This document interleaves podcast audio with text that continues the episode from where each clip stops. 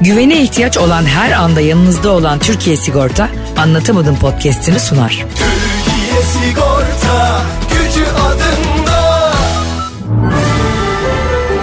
Düşenin dostu, koşanın matarası. Yabancı değil sanki evin amcası halası. Ağlayanın su geçirmez maskarası program. Anlatamadım Ayşe Balıbey ve Cemişçilerle beraber başlıyor. Arkadaşlar günaydın. Anlatamadımdan hepinize merhaba. Ben Ayşe Rihanna Balıbey. Ben Cem Rihanna işçiler. Cemciğim biliyorsun bizi uluslararası arenada eee, çok başarıyla temsil eden sporcularımız olduğu gibi bazı talihsizlikler yaşayan eee, sporcularımız da oluyor. Nasıl yani? Kez, keza uluslararası salon futbolu şampiyonasında geçtiğimiz günlerde Fas Türkiye'yi 9-0 mağlup etmiş. Bizimkiler başka salon, salona mı gitti acaba? Hani bazen böyle e, üç tane halı saha yan yana olur ya sen böyle yanlış halı sahaya girersin. Ulan dersin bu çok, benim bize tek kişiyi tanırsın tamam mı sayıda maçtaki? Onu bulana kadar böyle top gelir pas verirsin falan bir anda bakıyorsun başka maçtasın. Yani acaba böyle bir şey mi oldu? Başka düğüne gidersin de hani davetiye karşı başka maça gitmezsin herhalde diye. 9-0 Ee, yenilmesi evet biraz şey olmuş talihsiz olmuş. 9-0 biraz fazla yani. Biraz fazla. tane. 9 tane atan takımı da kınıyorum. Evet. galibiyet eğer çok avaraja ihtiyacın yoksa e, eğer ya kalkıp da şimdi bir takıma 9 tane ya tamam belli ki bir attın iki attın belli ki istediğin zaman atabiliyorsun tamam ya belli ki sen istediğin şeyi yapabiliyorsun. Top yani topaç gibi çevirebiliyorsun çok belli. B- bariz bir üstünlüğün var. İnsan da biraz karşı tarafın belki sevgilisi izliyor annesi geldi belki köyden izlemeye. Yani bir kaleciye bir defans oyuncusu 9 tane gol atıp Forvet'e hiç gol attırmamak, insanları bu kadar başarısız hissettirmek çok ayıp. Rakip takımımız kimmiş? Rakip takımımız Fas'mış. Fas, o kadar doğru kınıyorum. söyledin ki. Kınıyorum Fas'ı. Fas'ı kınıyorum. Kınıyorum. Yani e, Fas'ı, e, Fas'ın özelinde tabii ki Fas ülkesini değil çok da merak ettiğim bir ülke. E, bütün beni e, gönderecek bedava oraya turizm şirketlerinin tekliflerine de açığım. Yok Fas'a kadar gitmene gerek yok. Hollanda'ya gidebilirsin. Fasların yarısı orada. Öyle mi? evet. Gerçek mi? Ben yine de gideyim ama. E, bir Marrakeş'i göreyim dünya gözüyle. Ve şunu söylüyorum sana Cem. Gerçekten bir şeyi kazanabiliyorsan ve bunu defalarca ispatlamışsan artık 9'a gerek var mı? Bu nasıl bir şov be kardeşim? Bu ne vicdansızlık Ay ya? hiç hiç gerek yok. Ya bu hani FIFA'da falan da oynarsın ya mesela PlayStation e, konsol oyunlarında. 1 2 3 5 100 tane gol atay. Tamam kardeşim. Okey çok iyisin. Tamam süpersin ya. Harikasın o sensin. Bir de zaten bu e, hani şeyde e, işte yarışan takımlarda salon futbolu takımımız e, kaybetmiş. Salon futbolu ne yapıyor? Hani anneler hep der ya oğlum salonda oynama şu topu git bahçede oyna. Ya dersen hep annelerimiz hatası işte. Çocuklar dersen salonda oynama salonda oynama. Onlar da salonda oynayamıyor. Bak 9 tane yiyorlar. Dediğin gibi bu çocuklara imkan verilmediği ve annelerin korkusuyla hep bahçede futbol oynadıkları için 9 tane fastan gol yemişler. ne diyelim geçmiş olsun salonun sehpaları diyelim. Onlara da üzülmemelerini söyleyelim ama. Üzülmüşlerdir geç kaldık biraz ama e, keşke top falan patlasalarmış. Yani hani mesela bazı e, mahalle maçlarında baktın yenemiyorsun topun sahibi top alıp gidiyor ya. Keşke top patlasa, top bıçaklasaymışım, bir şey yapsaymışım. Yani 5-0 iken falan bu, bunlar yapılabilir. Çünkü sürekli mağlup olma konusunu ben de kendi futbol hayatımdan ve halı saha kariyerimden çok iyi biliyorum. Yani bizim galip geldiğimiz çok azdı. Hatta bizim galip geldiğimiz maçlarda ben bir şey anlamıyordum. Sen sevinmeyi unutmuştun zaten yani. o kadar mağlup gelmiştin ki. Gol, gol atınca gene yere yatıp ağlıyordum ya. Ulan Allah Allah. Ulan yani top ağlarla buluştu. Ben de kendim yere atayım bari oluyordum. Bu arada Beckham belgeselinin iki bölümünü izledim. Sana da şiddetle tavsiye ediyorum ve bütün dinleyicilerimize. Evet ben de gördüm onu ama izleyemedim daha. Ne olursun izle çünkü sen izlediğinde üzerine konuşmak çok daha zevkli olacaktır Okey, eminim. Bu gece izlerim.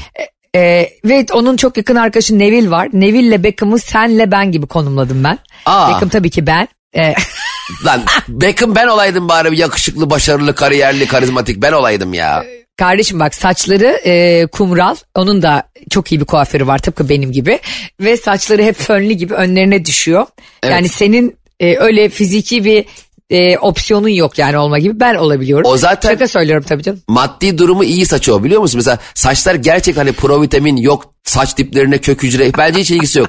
Maddi durumu iyi olan insanın saçı da iyi oluyor ya. Hep görüyorum ben bakıyorum abi. E, durumu iyi olup da yani keller de var.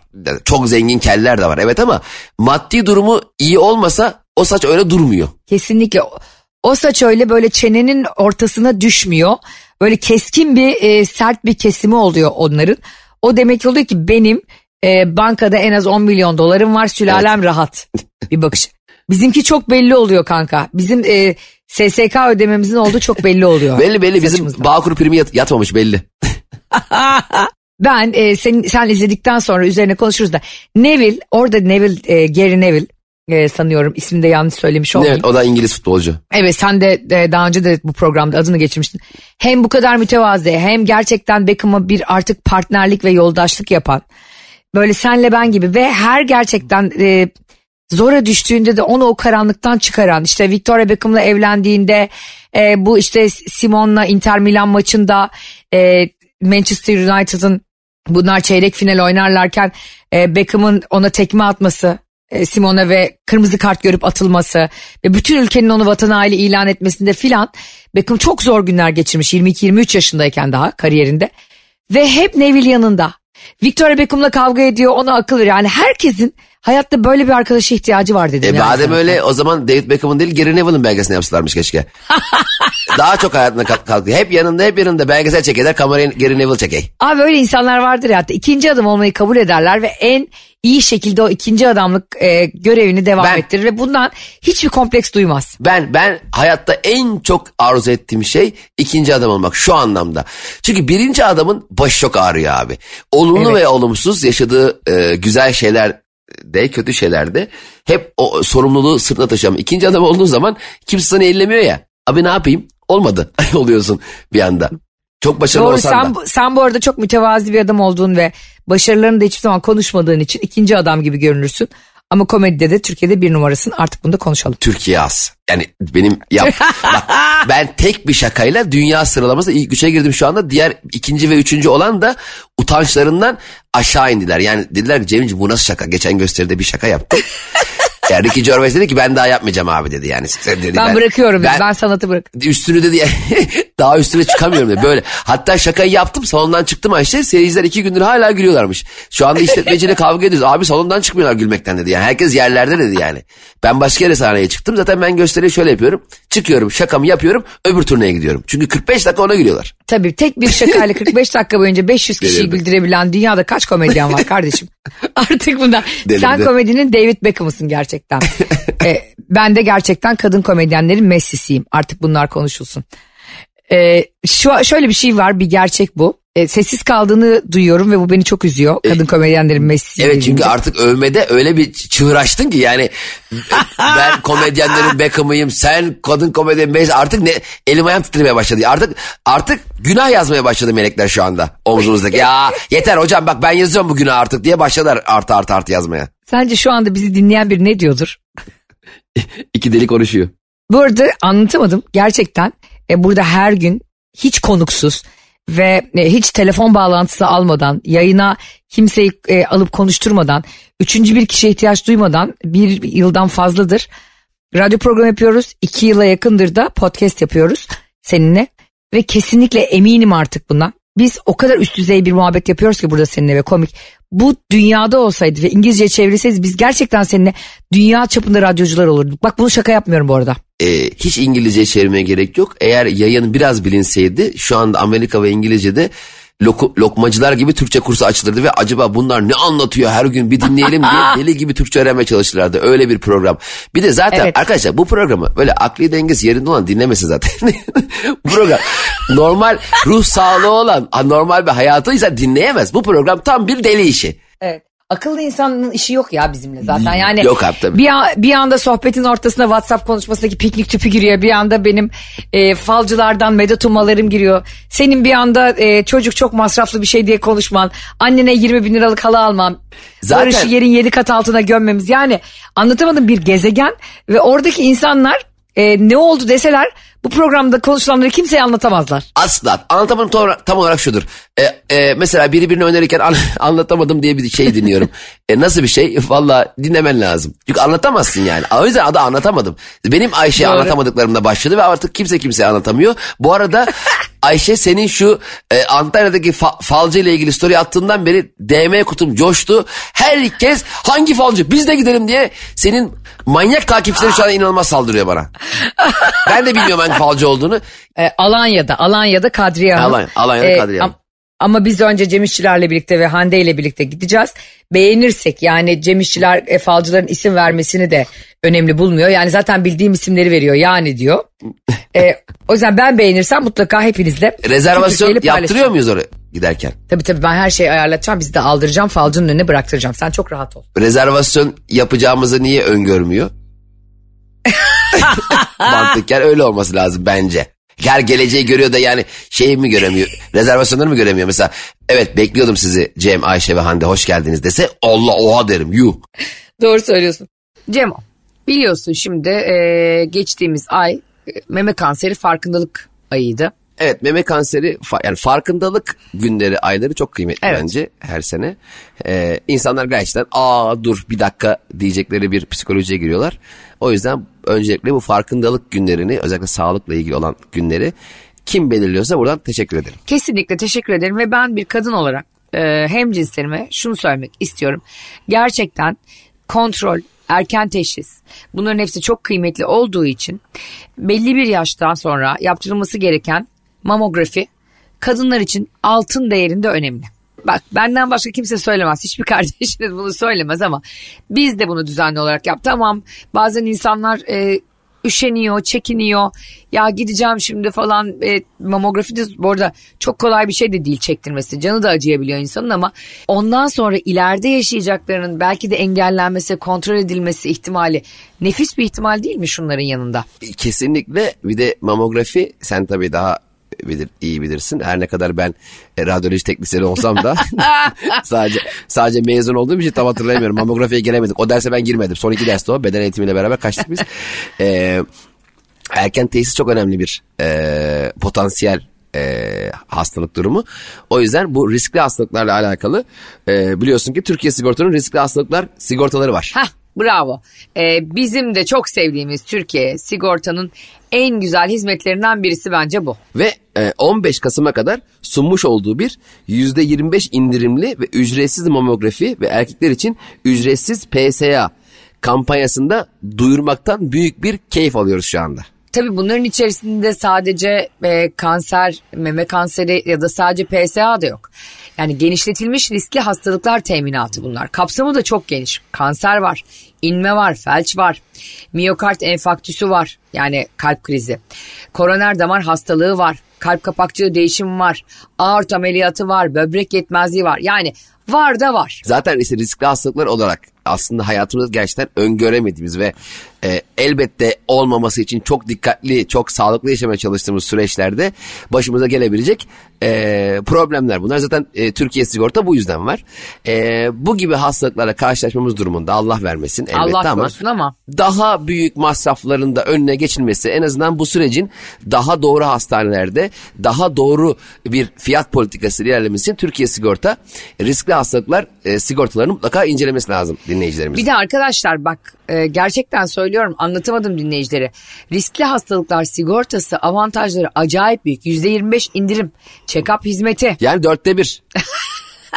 dörtte bir. yüz- Bak dörtte bir deyince daha yani daha o iyi indirilmiş oluyor. Yüzde yirmi beş deyince bile azmış gibi. Aslında dörtte biri. Aslında böyle anlatınca daha da büyük hakikaten dörtte bir. Evet dörtte üçünü ödüyorsun yani. Genişletilmiş diş paketi, göz koruma paketi, yılda bir kez kadınlar için ücretsiz mamografi, erkekler için PSA testi.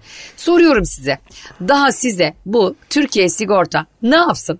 Size riskli hastalıklar sigortaları bile yapmış. Bak böyle bir şey bile çıkarmış. Daha ne yapsın ya? Evet şimdi biz hep biliyorsunuz anlatamadığım programda gülüyoruz, oy- oynuyoruz, eğleniyoruz, neşeleniyoruz. Biraz daha eğlenceli geçsin istiyoruz günümüz hayatımız ama bu konu ciddi. Ee, şunu da duyurmak istiyoruz. 15 Kasım'a kadar %25 bir indirim var Türkiye Sigorta'nın. Az önce Ayşe'nin saydığı e, paketler var yanında.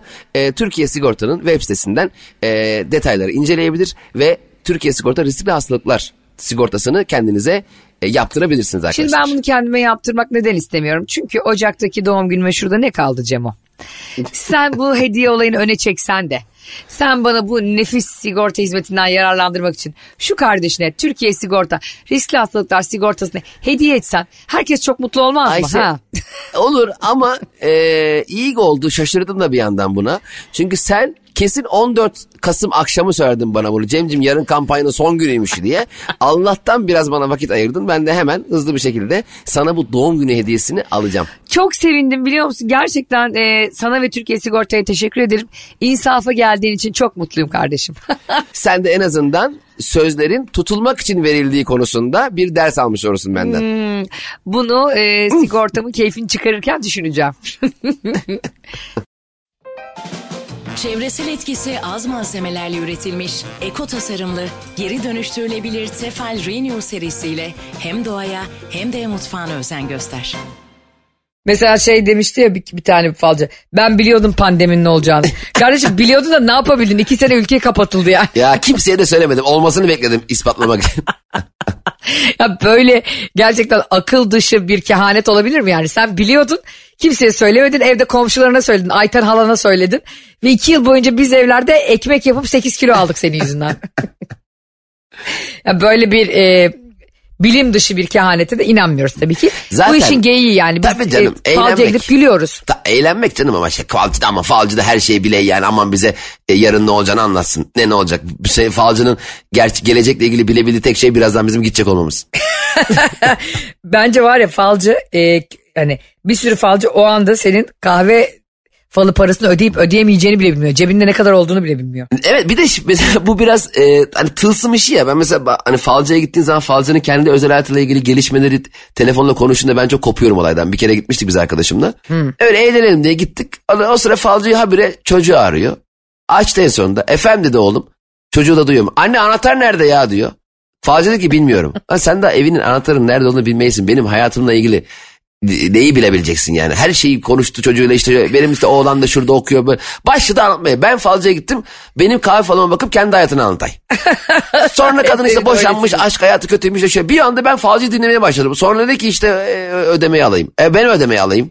Ben dinledim seni. Kardeşim ben senin psikoloğun muyum deseydin. He ya. Bir de böyle şeyler vardır arkadaşlar bakın. Sevgili anlatamadım dinleyicileri. Metro FM'de dünyanın en çok dinlenen programındasınız şu an. E, Ayşe'nin bavulu Instagram hesabı, Cem İşçilerin Instagram hesabında ne olur bana fal anılarınızı yazın. Ben bir kere bir falcıya gitmiştim Cem'e. O kadar dandorik falcılara gidiyorum ki zaten artık beni biliyorsun. Hobi olarak falcıya gidiyorum. Gittim. Yüzüğümü saklamıştım tamam mı? Hani evli olup olmadığımı bilecek mi diye. Ondan sonra e, böyle dedi bana. Suratıma bakıyor böyle. Evli mi desem bekar mı? Bak o kadar çakal ki öyle diyor ben böyle evli. ben e, burada görüyorum ama üç kardeş mi iki mi desem yoksa tek çocuk gibi ben böyle üç üç yani Kadına bak be her şeyi her şeyin şıkkını veriyor.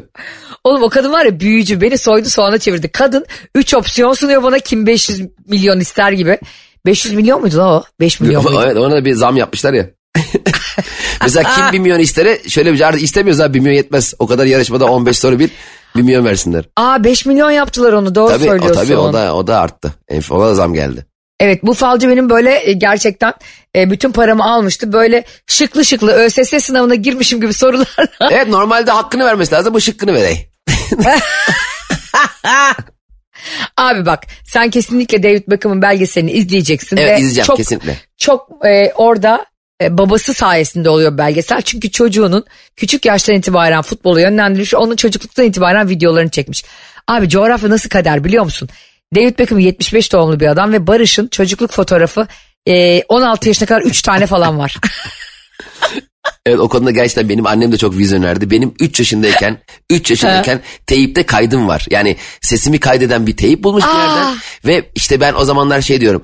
E, a- oğul, Cem oğlum çay içecek mi diyor. Ben şey diyorum. Anne ben çay iç. Bu benim çay istememmiş.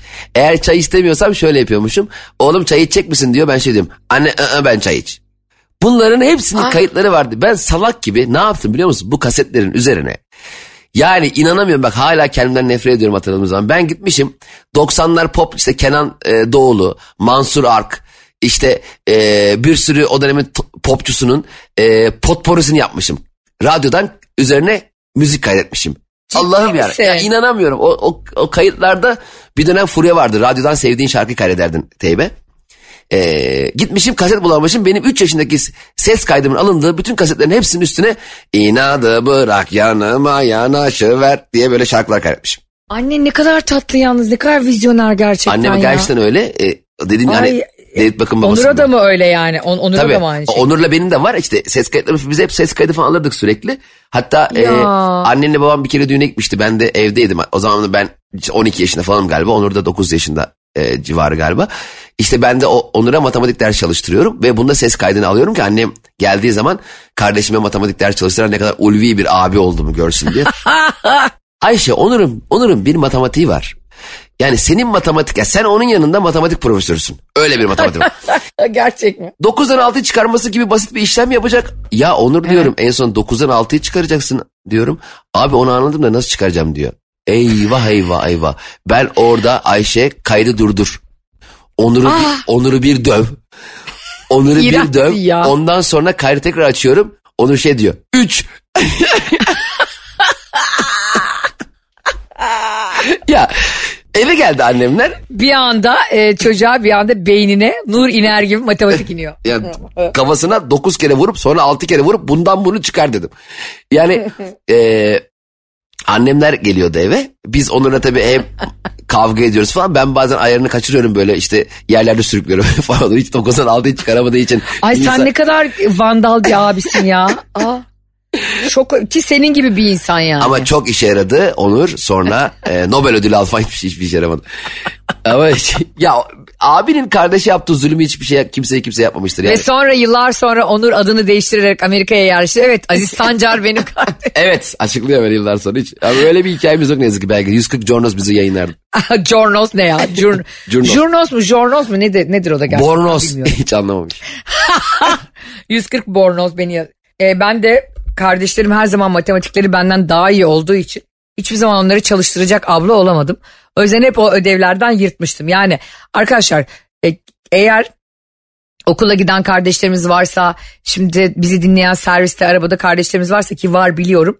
Okula gitmemek bir çözüm değil. Biz geçen gün anlatamadım demiştim, demişiz ki şimdi olsa okumayız demişiz. Ama şimdi olsa biz geldik 40 yaşına çocuklar.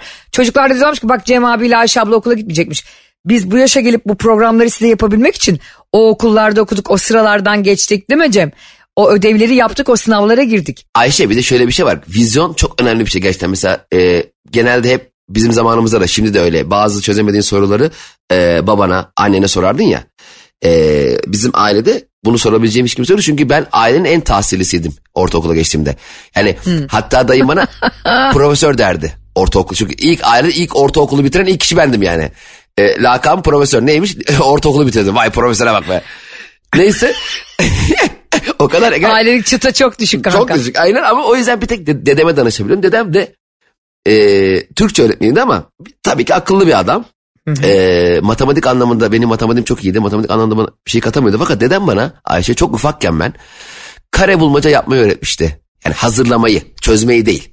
Ben baya baya kare bulmaca hazırlıyordum. Ve kare Aa. bulmaca hazırlamak inanılmaz zekasını geliştiriyor insanı. Buradan e, böyle 7-8 yaşlarında çocuklar olan e, ebeveynlere sesleneyim. Çocuğunuza kare bulmaca hazırlamayı öğretin. Çözmeyi değil.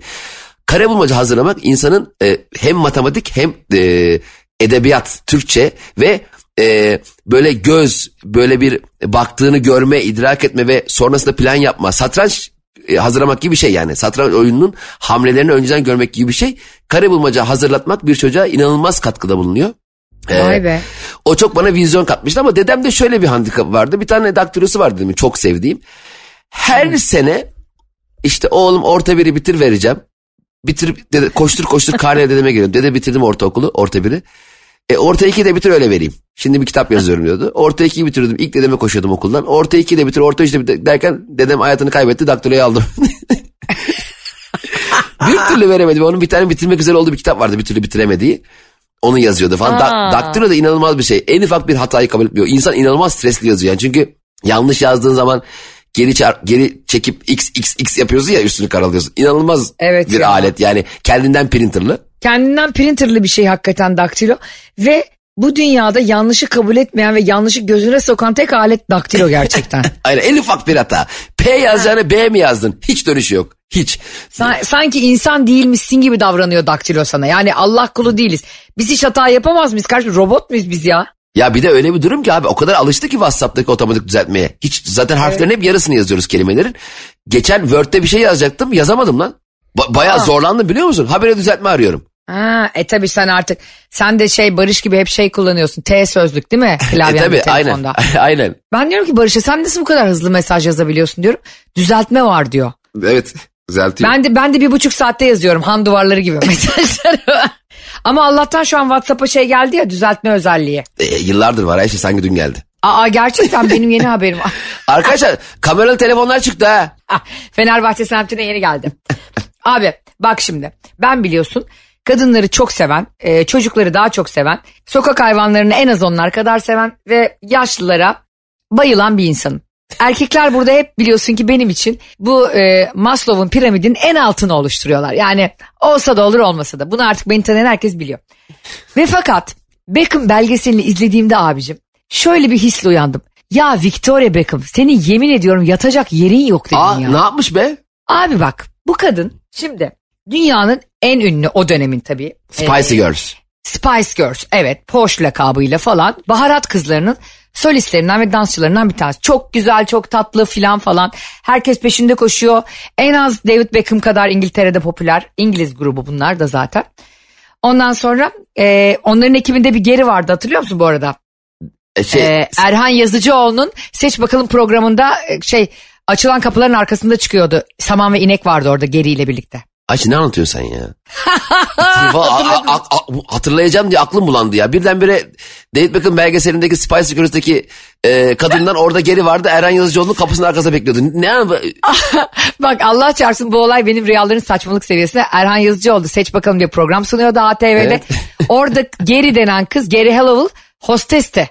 İngiliz Allah Allah. hostes. Yemin ediyorum sonra kız gitti de o programdan kendini kurtardı. Dünya çapında Spice Girls'ı kurdu. Victoria Beckham tabii ki çok ünlüsün falan.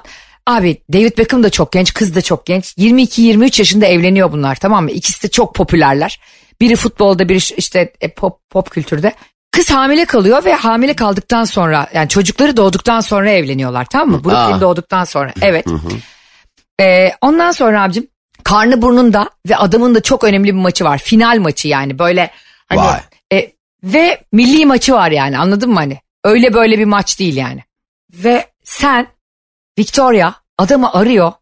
Diyor ki ben doğum yapacağım burada diyor. E, belki üç gün içinde belki üç hafta içinde diyor. Ve sen diyor burada olamayacak mısın? Oğlum adam hani e, kupa almaya çalışıyor takımı için. Bu nasıl Ve bir Çok yaklaşım önemli. bir- Vay arkadaş. Ya bu nasıl bir yaklaşım ya? Ne kadar, ya bak çok güzel bir no. İnsanın insanın çok güzel bir flört dönemi geçirdikten sonra çok güzel bir aşk yaşadığını düşündükten sonra hayatın gerçekleriyle yüzleşti, yüzleştiğinde o kadının veya erkeğin nasıl bambaşka bir hale büründür nasıl bir örneği değil mi Ayşe? Af ben şok geçir. Ve bak yemin ediyorum ben David Beckham'ın yerinde olsam onunla asla evlenmezdim. Ama işte o zaman bilmiyorsun ki. Mesela çok sevdiğin bir kadının veya bir erkeğin illa kadın olarak ben erkek olduğumu söylüyorum. Hamilelik dönemi nasıl geçireceğini, çocuk doğduktan sonra sana nasıl davranacağını, senin işinle, gücünle, hayatınla, seninle ne kadar ilgileneceğini, hakeza senin de ona karşı tavırlarını nasıl algılayacağını bilemiyorsun. O her gün değişiyor, her gün. Yani hepimizin bir hayatı var. Hayatımıza yeni giren insanlar niye giriyor? Şimdiki hayatımızı daha mutlu. Yani o yokkenki halinden daha iyi yaşayalım diye birleştiriyoruz değil mi? Bir birleştiriyorsun aradan bir geçiyor 3 sene. Çocuk, ev, araba, ortaklık, iş bir şeyleri artık hani o benim canım kanım onsuz yaşayamam o olmazsa hiçbir şey olmasın diyoruz ya. Evet. Bir oluyor abi az önce verdiğin örnek gibi Dünya Kupası finaline gidiyorum. E ben ne olacağım diyor mesela. Halbuki yani gel orada Ben ne olacağım dediği de yani hastanede bütün ailesi yakın arkadaşları falan orada ve ve bu doğum da sezaryen. Yani hani doktorun kontrolünde bir tarih. ve dünyanın eminim en iyi hastanesinde en iyi doktorlarının yaptığı şeydir yani. Sanki dersin e, Elazığ'ın bir tane köyünde köhne bir sağlık ocağında mahsur kaldı. Ha. Sanki evde doğum yapıyor yani. Evde ebe geliyor da doğum yapıyor zannedersin. Victoria Daha başında bak ya ayar oldum ha. Bence her insanın ilişkide kapris yapabilme, ne bileyim birilerine şımarabilme hakkı olmalı yani. Böyle bir esneklik Ama taraflar ye- yeri var. Ay- yeri var Ayşe birdenbire Ama ben. bu değil ya Aynen. anladın mı? Sen şımarmaya karar verdiğin an benim hayatımdan bir alan işgal etmeye başlıyorsun. Birdenbire Evet. ben şımarmaya karar verdim. Ka verdin de beraber şımarsak daha iyi değil mi yani? Niye birdenbire naz Tabii. yapayım, kapris yapayım? Bu gerçekten çok yoruyor biliyor musun ilişkilerde? E, kendini böyle şey gibi hissediyorsun. E, beni kullanıyor bu ya. Evet sen karar verdiğin anda dediğin gibi ben o ruh halinde miyim acaba? E, Senin evet. kaprisini çekecek anda Evet, mıyım acaba? beraber yapsak çok güzel olmaz mı? Yanımdayken yapsan, beraber şımarırken Evet. yapsak. Yani tabii ki şımaracağız, eğleneceğiz ama yani bence bu beraber yaşanmalı. O zaman güzel. Kendi kendime kapris yaptım, kaprisimi çekmedin diyor mesela karşı taraf. E tamam da ben o ara ne yapıyordum acaba? Bir birbirimize ilgilensek mi acaba biraz? Ya da acaba ben o zaman e, UEFA e, Şampiyonlar Kupası'nda ter mi döküyordum? Ya da işte e, Aynen öyle, evet. bir üçlemenin üçüncü kupasını mı almaya çalışıyordum? Ya da o kadar linçlendikten sonra İngiltere'ye kendimi mi ispatlamaya çalışıyordum? Koskoca ülke 75 bin kişi bir yıl boyunca beni yuhalamışken acaba orada bir şeref mücadelesi mi veriyordum? Sevgili karım diyemiyor musun? Bak David Beckham'ın gerçekten ben annesi olsam ya da ablası olsam o Victoria'nın saçını başını yırtardım ya o gün. Ay bir de mazlum biliyor musun? Garibim yani ağzını açıp bir şey demiyor. Gary Neville diyor ki o kadar zor bir maça çıktık çıkıyoruz ki diyor ve tansiyonu o kadar yüksek ve David o kadar linçlendi ki bir sene boyunca daha önce yediği kırmızı karttan dolayı. Ee, ve Victoria bütün gün onunla o kadar telefonda kavga etti ki çok üzüldüm diyor ve şunu dedim artık diyor arkadaşıma. Lütfen telefonunu tamamen kapat.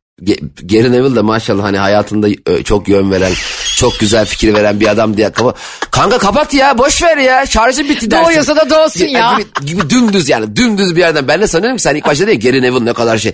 Kanka kapat ya. Kapat abi yönlen bana yönlendir bana. Kapat sim kartı kır ya. Ama dümdüz bir şey söylemiş. Ben de Gary Neville'a şey dedim. Ulan ne kadar ulvi böyle şey. bu arada e, bu Victoria ile ilgili sana hemen bir gıybet veriyorum kanka. Hadi bakalım. Bu belgeselin dışında bir gıybet veriyorum. Bu paparaziler her anını görüntülüyorlar bu Victoria'nın. Victoria bir ara ismini markasını vermek istemedim. Mumiton isimli bir markanın çantasını takıyor ama sahtesini takıyor. Aha. Valla bir de e, hani bunun takma lakabı da poş. Poş İngilizce'de şey demek hani işte çok böyle e, havalı markalar giyen, takan insanlara falan diyorlar. tam Kokoş. poş diye. Aynen bravo kokoş gibi. Ondan sonra bu Mumito'nu takıyor mu? E, paparazilere de düşüyor mu? Ondan sonra rezil oluyor. O ünlü markada tabii o kadar ünlü bir popstar sahtesini takınca hemen şak diye bunu gerçeğini gönderiyor çantanın. O da mı sade çıkıyor? Onu da evin önünden takıyorsun. Kapalı çarşıdan at. Ondan sonra o markanın e, o, o dönemki işte kreatif direktörü olan Mark Jacobs diye bir adam. Mark Jacobs röportajında diyor ki e, Poş'u diyor dergide sahte çantayla görünce hemen diyor gerçeğini gönderdik diyor.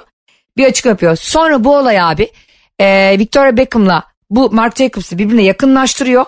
Ve kadın Mark Jacobs'ın çıkarttığı markanın yüzü oluyor. Bak. evet. Ve sonra bu Mark Jacobs'ı da satıyor. Victoria Beckham kendi markasını çıkarıyor ve adamla e, birlikte işbirliği yaptık dönemdeki bütün reklam fikirlerini, afiş fikirlerini falan sadece kendi markasına kullanıyor. Porsche markasına. Allah. Yani bir nevi bir nevi hırhız diyebiliriz. Hırsız diyebiliriz. Ya bir şey söyleyeceğim. Bu David Beckham'ın belgeselden haberi yok mu ya? Karısına ne kadar yüklenmişler. Bu böyle aşkım bak benim belgeselim gel beraber izleyelim. Victoria Beckham hamileyken aradı rahatsız etti meşgule aldı. Yok çantanın fikrini çal. Bu ne lan? Victor şuna evli, evli mi onlar hala? Ben nasıl evli olduklarına şaşıyorum. Sen bu bölümü izledikten sonra yani David Beckham belgeselini izledikten Ya izleyeyim sonra aynen izleyeceğim. e, İzleyeceğim. onu konuşacağız. Hatta şunu da konuşacağız. E, Beckham'ı bir dönem 4 yıl boyunca kişisel asistanıyla aldattı deniyor. Ayda. Asıl onu masaya yatıracağız seninle. Eyvah eyvah eyvah. Eyvah eyvah eyvah. Onlar Pro- belgeselde yok. Benim Hemen. sadece Ayşe Balıbey ve Cem İşçileri takip edenler bilir onu. Hemen program bitirelim Ayşe. Ben hemen şu belgeseli izleyeyim. Çünkü bir sonraki yayında veya ilk fırsatta konuşalım bu konuyu. Bravo. Arkadaşlar anlatamadım. Bugün de e, David Beckham, Beckham ve çirkef Victoria Beckham'la sizlere veda ediyor. Gerçekten e, ona bir şarkı söylüyor, söylüyorum gerçekten. Görümce, görmeyeyim ömrümce diyorum Victoria. Sizleri çok seviyoruz. E, anlatamadım bugünlük de biter. Ben de bacanaklara bir laf söylemek istiyorum. Müsaadenle. Sen de Gary Neville'a söyle ne olur Gary Neville. Bacanak. Git de bir uzanak. Görüşürüz arkadaşlar. Hoşçakalın bay bay. Anlatamadım. Güvene ihtiyaç olan her anda yanınızda olan Türkiye Sigorta Anlatamadım podcast'ini sundu. Türkiye